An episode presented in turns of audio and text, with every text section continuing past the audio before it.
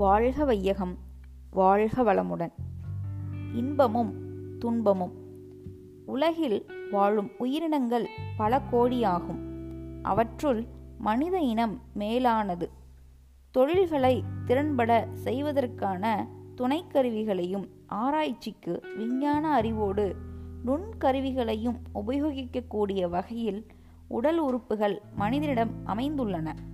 மேலும் ஊறு ஒளி ஒளி சுவை மனம் ஆகிய ஐந்தையும் உணரும். ஐயுணர்வோடு மனம் உயிர் மெய் என்னும் மூன்று மறைப்பொருட்களை உணரத்தக்க ஆறாம் அறிவும் மனிதனிடம் அமைந்துள்ளது. இத்தகைய சிறப்புகளை உணரும்போதுதான் ஒரு பேருண்மை தெளிவாகின்றது. இயற்கையே தன் பரிணாமத்தின் உச்சகட்டமாக மனித வடிவில் வந்து தனது இயல்புகளை ரசித்தும் பெருமைகளை உணர்ந்தும் நிறைவு பெறுகிறது என்ற உண்மை விளங்குகிறது.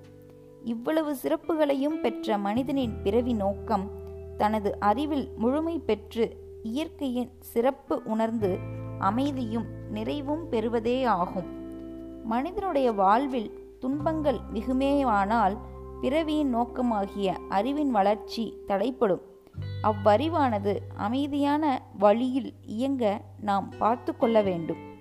இயற்கையாக எழும் தேவைகள் மூன்று. அவை பசி வெப்பதட்ப ஏற்றத்தாழ்வு உணர்வு உடல் கழிவுப் பொருட்களின் உந்துவேக உணர்வு. இந்த மூன்று உணர்வுகளையும் காலத்தோடும் அளவோடும் தக்க பொருட்களையும் வசதிகளையும் கொண்டு நிறைவு செய்து கொண்டே இருக்க வேண்டும்.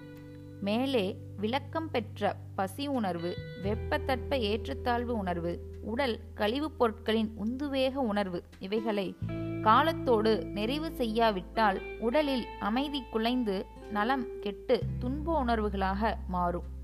இயற்கை துன்பங்களை அவ்வப்போது சமன் செய்து கொண்டே இருப்போமானால் மிகுதி இருப்பது என்ன? அமைதியும் இனிமையும் தாமே.